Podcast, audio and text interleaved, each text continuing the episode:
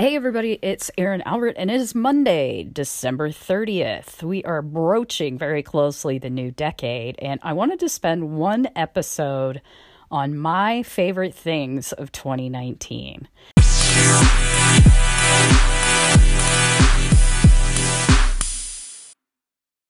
I spent last week kind of culling through some of my best hits, biggest failures, and all things in between to come up with a list of my favorite things in 2019. I'd encourage you to send me a tweet or a message on any of the social channels and share one great thing, one of your favorite things of 2019. I always love hearing from listeners and colleagues as to what their favorite things of the year were because uh, it inspires the rest of us. So, uh, okay, so I'm just going to rattle through my list. I've already shared a lot of these throughout the year as I've encountered them, but I figured it would be nice to put them all in one place. And the first thing that was one of my favorite things uh, for 2019 was my favorite book. And shockingly, uh, Priya Parker's The Art of Gathering is still my favorite book of the entire year. Now, granted, the copyright on her book was 2018, but I encountered it at the beginning of 2019, and I absolutely love, love, love this book. I think it is or should be required reading for anybody who does any type of meeting planning, events, uh, educational programs, continuing education, etc. She really does a phenomenal job in talking about purpose of an and outcomes of a gathering. Like you got to start with those two key aspects. She also peppers in a lot of other things to make an event or a gathering very memorable and sticky.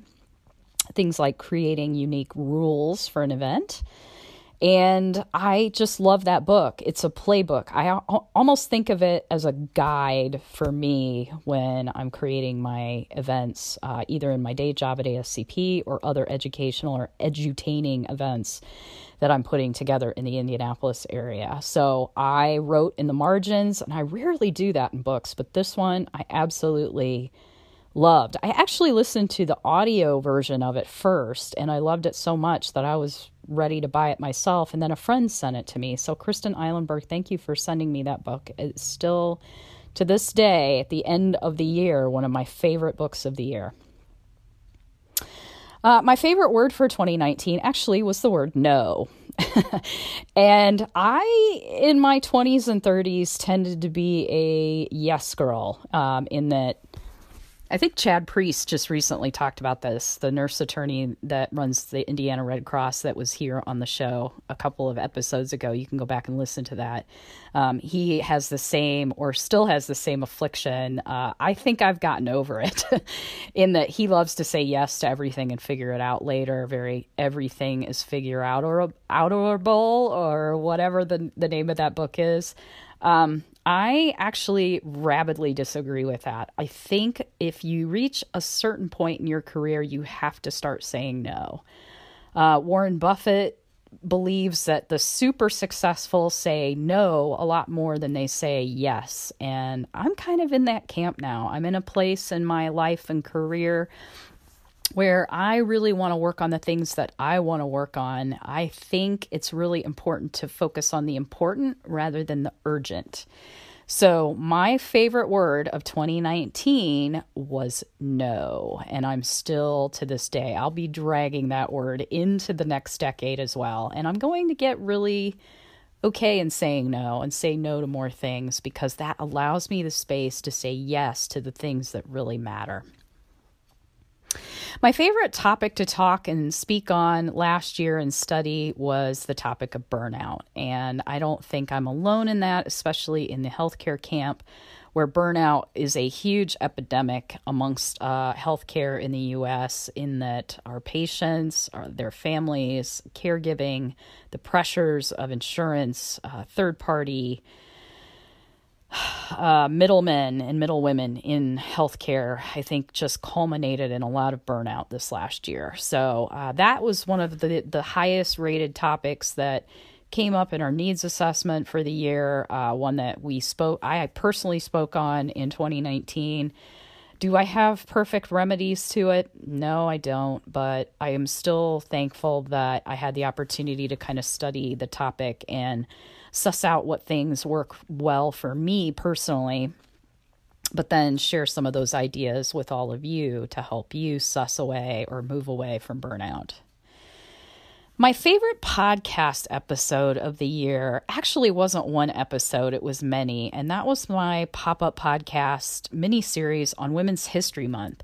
So, in that series back in March, I looked at one topic or idea or group or organization that supports women, maybe in a minority situation or STEM or something that's kind of in my corners of the world, um, inspiring women, uh, women in very different industries like film or music. And I just love that episode because it was the thrill of the hunt for me to try to find 31 amazing organizations or people or ideas to share one each day, but then putting and curating this amazing list of resources over the course of a month to honor Women's History Month was just a really fun way to put together a mini series. And it truly was a pop up because I went into it not having all 31 ideas planned out. I kind of studied each night and did one, and I really loved it. Um, it was a fun project for me. And that led to several other mini series in this podcast and on other channels as well this year. So I kind of love the pop up concept. I kind of like the mini series concept because you don't get burned out doing the same thing over and over and over again. You just do it in a short sprint and then you're done. I'm going to share now my favorite failure of the year. there were a lot to pick from, let's put it that way. But I think um, all of us have a lot of failures, and failure really isn't failure if you learn something from it. But my favorite failure of 2019 was what I'm going to call the Rob Lowe project. and what I tried to do with that project was I was trying to get Mr. Lowe to come speak at the ASCP 50th anniversary annual meeting, not about being Rob Lowe, even though that alone would be fascinating. But what he did, he wrote an op ed article in USA Today. And yes, I talked about this on the podcast throughout this year on uh, caregiving. He and his brothers took care of his mother who passed away from breast cancer. And what I loved from that was so many things. Number one, he is of my generation, so Generation X. Number two, I loved the fact that he was providing this op ed from the perspective of an adult child taking care of his senior uh, parent. And that's the heart and soul of the reason why I wanted him specifically for our keynote uh, speech at our annual meeting. Now, I employed my network and I did find somebody who got me to his agent. And I really enjoyed talking to his agent back and forth, even though I know his agent was very, very busy and um, he took the offer very seriously. We did present a formal offer, put together a very thought out care kit to go along with the offer letter. And even though it was rejected, I still think that pursuing him for a keynote was the right thing to do. Now, uh, uh, will I go back to him? Probably not because he's busy and he's got a lot of other things on his plate. But what I learned from that was that number one, my network really is my net worth. I was shocked that I did find somebody that got me to his agent, which was amazing. And I'm grateful to that person who shall remain nameless because he or she wanted me to do that. And number two, um, I just I like the thrill of the chase. It was fun um, trying to connect with someone who has something really thoughtful and poignant to say, even though that's not what they do every day. I mean, he's an actor, but what I loved about it was his op ed was real and it was about his own personal experience. And I think what I need to take away from that whole process is that we need at the day job at ASCP to pay attention to adult children caregivers of senior care patients. And I'm never going to let that aspect go because I think there's still a lot more work there to do, particularly for my generation, Gen X, that's coming along. I guess Rob could technically be a baby boomer, but I think it's really important for all of us as adult children in the sandwich generations now how to optimize taking care of our parents because they took care of us. So I'm not going to let the idea go, but I probably will let Mr. Lowe go. but that was a, it was a really fun project and it was fun to try. All right. Uh, my favorite experiment this year was actually discovering Castbox, which is live stream co- podcasting. And last Friday, I shared with you all I was late with my regular podcast because I live stream podcasted for the first time on Friday morning. Uh, so that was a lot of fun. Uh, and it, you can't you can't edit out your ums and ahs when you go live. So uh, I I really enjoyed that, and I think I'll be doing more of that in 2020. My favorite campaign of the year, actually, I think it really was the 20 to 2020 LinkedIn live stream. Um, LinkedIn Live is now rolling out live streaming, and uh, I did a 20 day campaign for the last 20 days of 2019 to share the call for proposals data with ASCP with uh, the wider healthcare and senior care audience to get them inspired to submit proposals for the call for proposals. In fact, that's still going on. Our call actually closes 12:31 at 11:59 p.m. Eastern Time, so tomorrow night. But it was kind of fun not so much to be in front of the camera because that's not my jam. You all know that I have the face for podcasting and I prefer podcasting. But what I loved about it was kind of the analytics behind it, how LinkedIn shares the video analytics and the data around who's looking at your videos. And I kind of assess that um, popularity and try to correlate it to popularity of topics. So I think that data is going to be super helpful for me as a continuing education director in 2020 to kind of target what was most popular. So that was a lot of fun. In terms of other favorites, my favorite weekly email, I know a lot of us get pounded with a lot of email, especially in pharmacy, and I have to boldly admit that most pharmacy daily emails that I get are not my favorite. I mean, yes, we need that information, especially on new drugs, new legislation, etc. But it's just not um, something that I tear open and, and get excited about reading. My favorite weekly email this year was Recommendo. And if you haven't followed Recommendo, I think it rolls out every Sunday. Sunday morning, um, my inbox hits me, Recommendo hits me with six or seven different things that other of the editors of Recommendo recommend.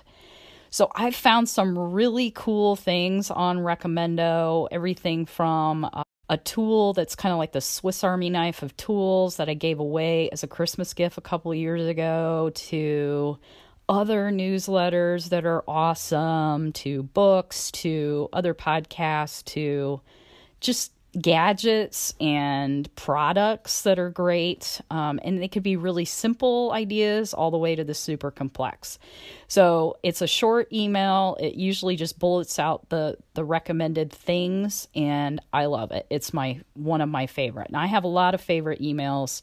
I'm also going to be deprescribing from, or subscribing from a lot of those emails this year. Uh, but Recommendo is one I'm going to keep, and it's free, and you should definitely sign up for that one if you don't already. Subscribe to it. Um, favorite class I taught this year? Wow, I really can't choose between two. Number one was the non traditional healthcare professional elective at Butler University. That one was so much fun to put together. The students were so enthusiastic. I'm grateful for the opportunity to have exposed them to different career corners, and I will be maximizing that and taking that content again in 2020 and putting in other venues. My tie there was the Podcasting 101 mini workshop series that I popped up before the end of the year. It was three workshops, it was very hands on, it was uh, with with people who are passionate about their chosen career paths, but what they wanted to do was share that through podcasting, which I absolutely loved. Uh, it was pragmatic, so all of them started their own podcasts. And it was, again, one of those pop up things. It was a one series and done.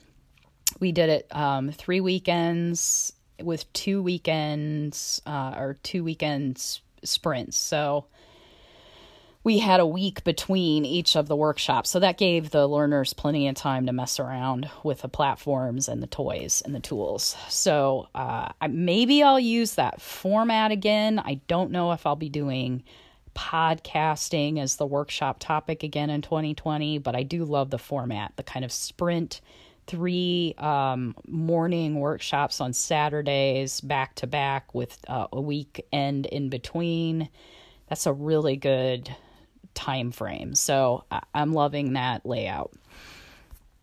My favorite magazine of the year, uh, hands down, far and away, and it was it's a free one actually. Uh, is Chief Learning Officer.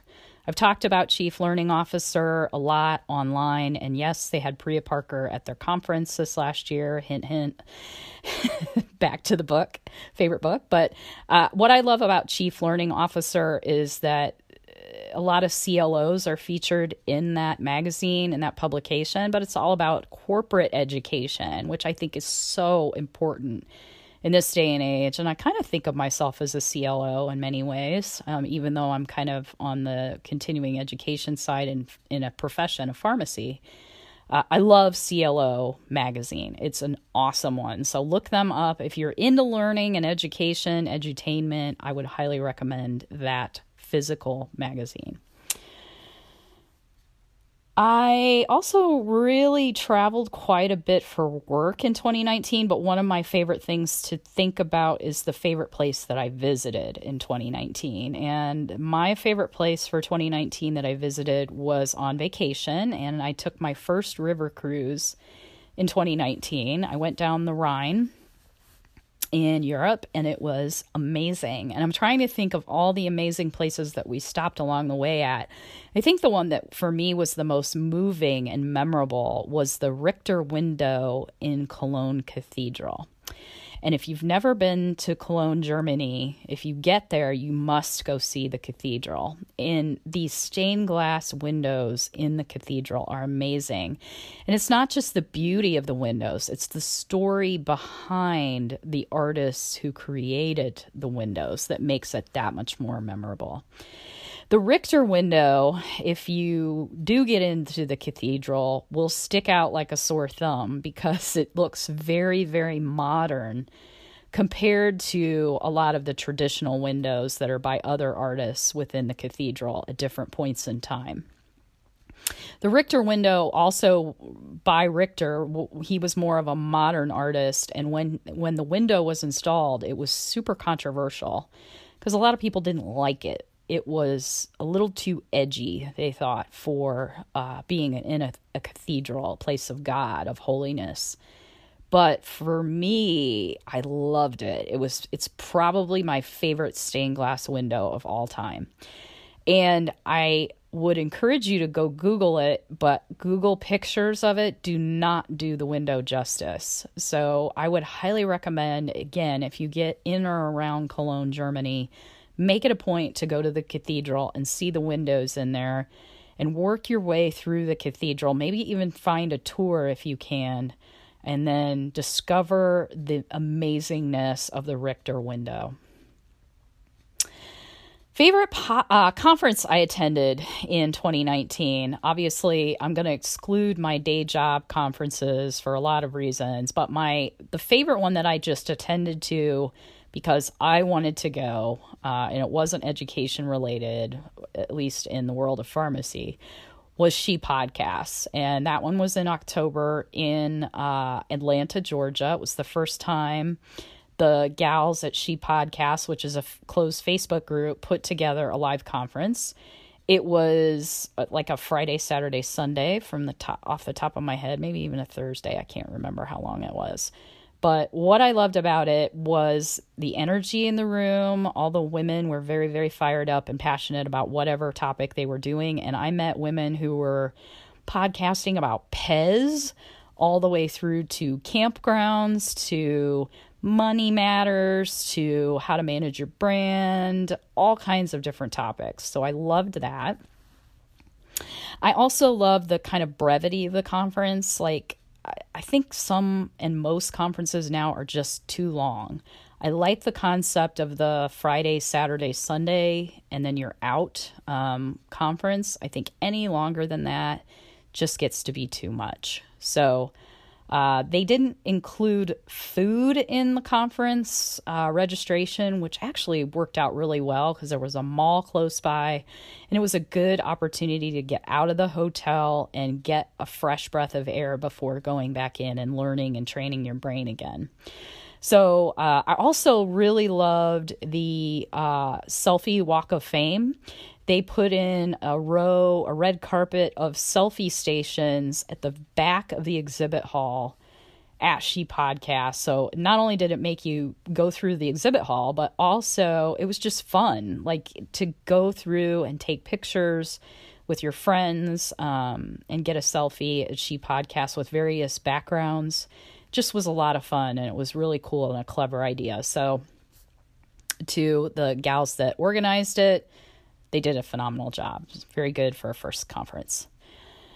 Um, my favorite series I planned in uh, 2019 actually was the ASCP 2019 book club. It was just a lot of fun to put together. It was a year long book club. We had half a dozen leaders um, in pharmacy, and I've talked about this one ad nauseum, but I wanted to put it out there one more time because the ASCP 2020 book club is still taking applications, I believe through early to mid January. You can go to ascp.com slash book club and learn more about the leaders um, in this year's book club, which are all different and all switched out, although the format of the book club will be the same. So even if you participated in the 2019 book club, the 2021 will be awesome as well. The favorite event that I planned, I think, of for 2019 was um, Mentorpalooza. And Mentorpalooza was a one evening event we had at Butler University College of Pharmacy and Health Sciences for a pharmacy crowd uh, where we brought in 20 or so mentors in pharmacy in a variety of different non traditional career pathways and some traditional as well. And then had students float and uh, do speed mentoring with the mentors. And it was so much fun. The night flew by. The students got to preference who they wanted to talk to. And even though we had some sw- last minute switch outs, because inevitably that happens, what I loved about that was it was an introduction for students to get comfortable in talking to people very quickly about their professional passions and then cut to the chase. So, further conversations could have happened after that event that I think were equally important, but just getting the students comfortable and out of their comfort zones a little bit to start the mentoring process and conversations was just a lot of fun.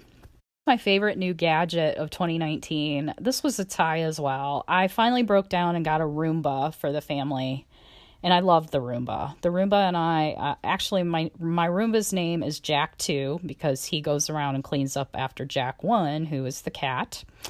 He does a good job in picking up the cat hair. And then um, in 2019, the Ninja air fryer also made it to the top of the list. So uh, we love using the air fryer around here. It's a little healthier if you're going to have fried food, pre cooked and frozen. You can just pop it in the air fryer and you're good to go.